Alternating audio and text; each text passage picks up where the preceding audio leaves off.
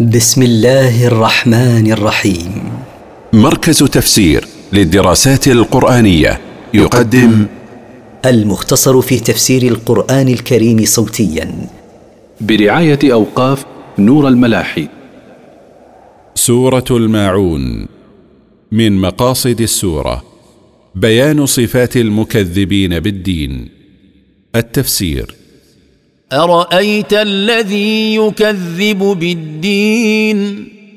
هل عرفت الذي يكذب بالجزاء يوم القيامة؟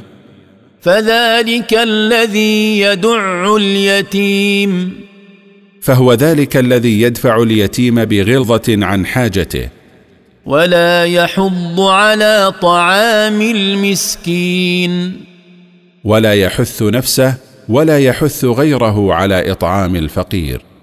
فويل للمصلين الذين هم عن صلاتهم ساهون.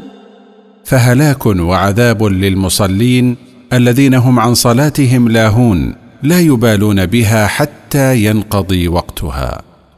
الذين هم يراءون. الذين هم يراءون بصلاتهم وأعمالهم لا يخلصون العمل لله. ويمنعون الماعون. ويمنعون إعانة غيرهم بما لا ضرر في الإعانة به.